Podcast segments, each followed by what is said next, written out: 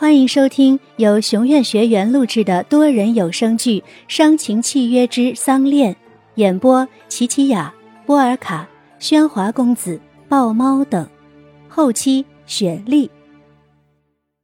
第七十一集，能不能帮忙呢？不由你说了算。不要把自己的身份抬得那么高。没有我们，你早就进监狱了，还能站在这里吗？又是这一套。恩雅之所以会帮他们，全是因为那个把柄。他们兄弟俩抓着这把柄，让他为奴为仆，虽然恨，却只能忍。重新坐了回去，恩雅拿烟的手微颤着，他知道自己没有退路，可是。他真的没有办法弄到他们想要的东西。印章在燕浩那里，他一直瞒着他老婆财产的事情。这么说，弄到他老婆的签记应该很容易喽。那么，怎样才能弄到郑燕浩的签记和印章呢？看着恩雅纠葛的表情，强勇知道他一定知道方法，只是不肯说。坐到恩雅身边。强勇凑近了他的脸，恩雅立刻避开，却被强勇一把扯住了头发，将嘴贴在恩雅耳朵边，轻声问着：“怎样好啊，一定有软肋，告诉我，他的软肋是什么？”啊，林白露。当说出这个女人的名字时。恩雅的心彻底崩溃了。她编织的谎言终究被自己亲手撕碎。事实永远都是事实，无论怎么假装，也改变不了燕浩最爱白露的事实。因为白露有禁足令，不能离开正宅半步，无法引白露出去，所以强勇要恩雅设计。在家中开派对，潜入正宅绑架白露。恩雅知道做这件事的后果会很严重，但她没得选择。回到家中，恩雅借燕浩生意的成功为理由，要为他开庆功宴。燕浩念在自己不在家的这段期间，恩雅一人照顾着，且受了这么多的委屈。为了弥补对恩雅的亏欠，燕浩同意了派对的事情。派对当晚，来参加的不仅有公司的职员，还邀约了许多生意上谈得来的伙伴。燕浩这次在日本生意上的一览狂澜，令众多前辈夸赞不已。但宋氏兄弟的不请自来，倒让燕浩有些意外。宋强勇，性格跋扈，从小就恃强凌弱。自小，燕浩就与他们结怨。他弟弟宋强仁额头上的疤，就是燕浩伤的。来者不善，燕浩端着酒去迎，却没给什么好脸。是什么风把你们俩兄弟给吹来了？刚好路过这附近呢。看到你这里呀，灯火通明，热闹的很呐，想必一定有什么好戏，所以啊，我们来沾沾喜气。堂堂高级警司，什么时候干起巡警的活来了？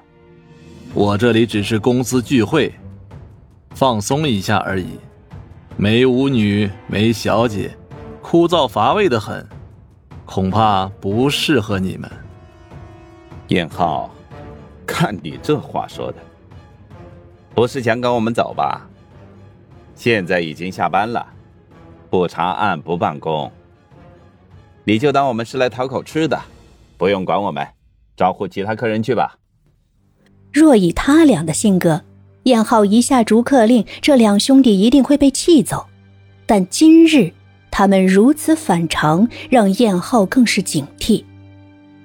见宋氏兄弟和燕浩瞪上了。恩雅赶紧上来打圆场。哟，这不是宋家的兄弟吗？今天咱们家开派对，怎么这么巧就被你们赶上了呢？恩雅妹妹，你可是越长越漂亮了。去去去，我现在是郑太太了，别再姐姐妹妹的套近乎。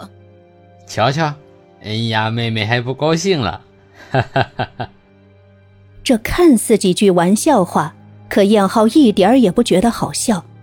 恩雅看得出燕浩心里的火快忍不住了，他要马上把这战火转移。燕浩，程叔叔来了，你去招呼下，我会看着不让他们闹事儿的。好。燕浩离开后，强勇给恩雅使了个眼色，恩雅就带着强人走出了宴会厅。程叔，我邀请了程澈来参加我的庆功宴，没想到您行动不方便，还一同参加来看侄儿，侄儿好高兴啊！杨浩啊，我可是看着你长大的啊！可惜呀，你爸爸去的早，你爷爷呢又特别惯着你，叔叔就一直担心呐。今后你接任了郑家的生意后，会一败涂地。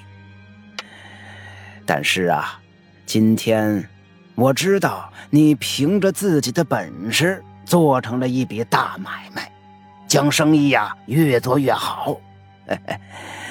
我真的好欣慰呀！你在天的父亲也会为你感到自豪的啊！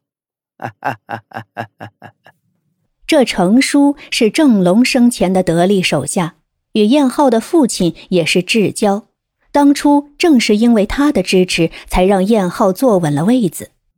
程叔，我扶您进屋吧。好，好，好。呃，对了。你媳妇呢？你们结婚那时候，我正赶上风湿犯了，没能来参加你们的婚礼。快，把我那侄媳妇叫出来，让我见见。啊！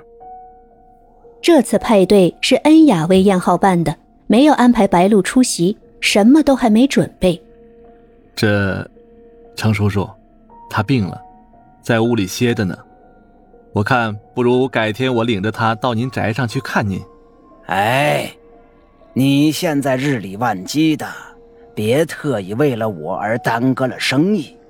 既然侄媳妇病了，做叔叔的就更应该去探望一下了。啊！程叔执意要见燕浩，拦不住，只有靠佑天的了。好，叔叔，我叫人去准备准备，您别急。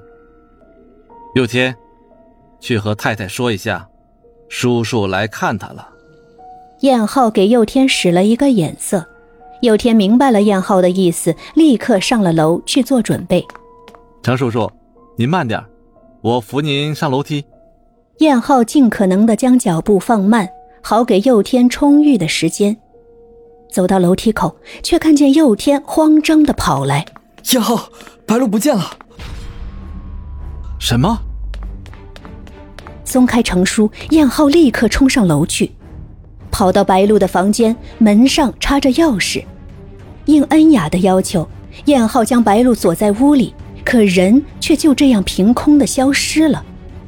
窗户是开着的，跑进阳台，围栏上有一根绳索，绳索连在阳台下的那棵树上，人是通过那棵桑恋树爬下屋子的。少爷。白鹿不会逃跑的，这没理由啊！本集内容到此结束，我是佑天，感谢大家收听，记得订阅哦。